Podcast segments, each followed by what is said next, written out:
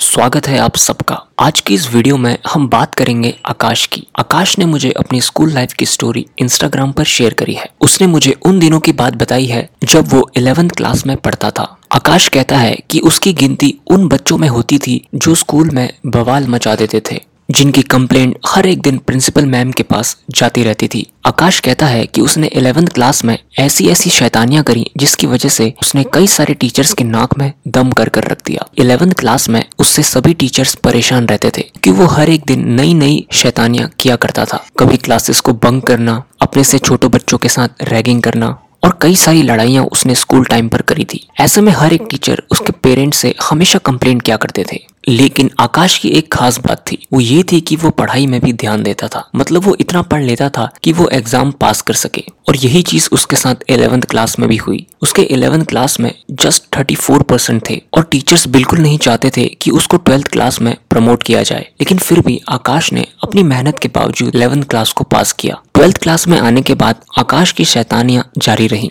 उसने twelfth class की शुरुआत में ही कई सारे स्पोर्ट्स इक्विपमेंट को तोड़ दिया। यही नहीं, उसके दो बार दूसरे सेक्शन के बच्चों के साथ लड़ाई भी हुई। ऐसे में ट्वेल्थ क्लास के शुरुआती महीनों में ही उसके पेरेंट्स को पाँच छह बार बुला लिया गया। टीचर्स बस यही प्रार्थना करते थे कि आकाश जल्द से जल्द इस स्कूल से चला जाए। पूरा स्कूल उससे परेशान था। इवन कई बार तो पीटी टीचर्स के साथ उसकी तू तू मैं भी हो गई कि स्कूल टीचर्स और प्रिंसिपल और हमेशा उससे कहते थे कि तूने ही हमारे स्कूल का नाम खराब करके रखा है।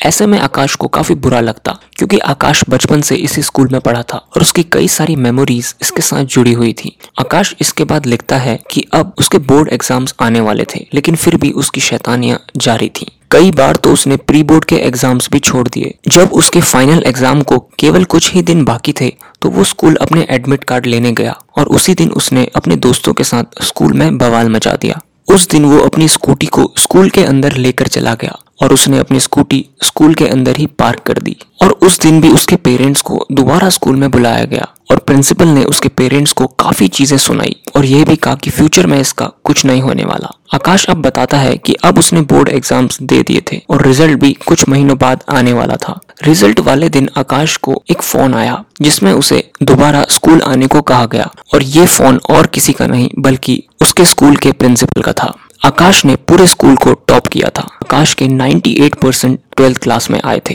और ये उसके डिस्ट्रिक्ट में सबसे ज़्यादा नंबर थे। आकाश को स्कूल में बुलाया गया और उसको कई सारे लोगों के सामने सम्मानित किया गया। इवन उसके पेरेंट्स को भी यहाँ पर सम्मानित किया गया। आकाश बताता है कि इस चीज़ ने उसकी पूरी रेपुटेशन को, उसकी पूरी इमेज को चेंज करके रख दिया। जिस स्कूल को उससे बिल्कुल भी उम्मीद नहीं थी, उसने उसी स्कूल का नाम पूरे डिस्ट्रिक्ट में ऊँचा किया था। वही टीचर अब उसे शबासी दे रहे थे, जो पूरे साल उसको क्रिटिसाइज करते रहे। लेकिन इसके बाद आकाश को पछतावा भी था। उसको स्टेज पर बुलाया गया और कुछ कहने के लिए कहा गया। आकाश ने स्टेज पर केवल एक ही बात कही कि मैं इस स्कूल को और यहाँ के टीचर्स को कभी नहीं भूलूँगा। उसने अपने स्कूल का शुक्रिया अदा किया और साथ ही उन सभी लोगों से माफ़ी मांगी, जिनको उसने अपनी स्कूल लाइफ में परेशान किया। और यही चीज़ आकाश मुझे आखिर में लिखता है कि किस तरीके से उसकी इमेज एकदम ही बदल गई। दोस्तों, अब आप भी अपनी रियल लाइफ स्टोरी हमें इंस्टाग्राम पर शेयर कर सकते हैं। और अगर आपको ये वीडियो पसंद आती है तो इसे लाइक करिए। Thank you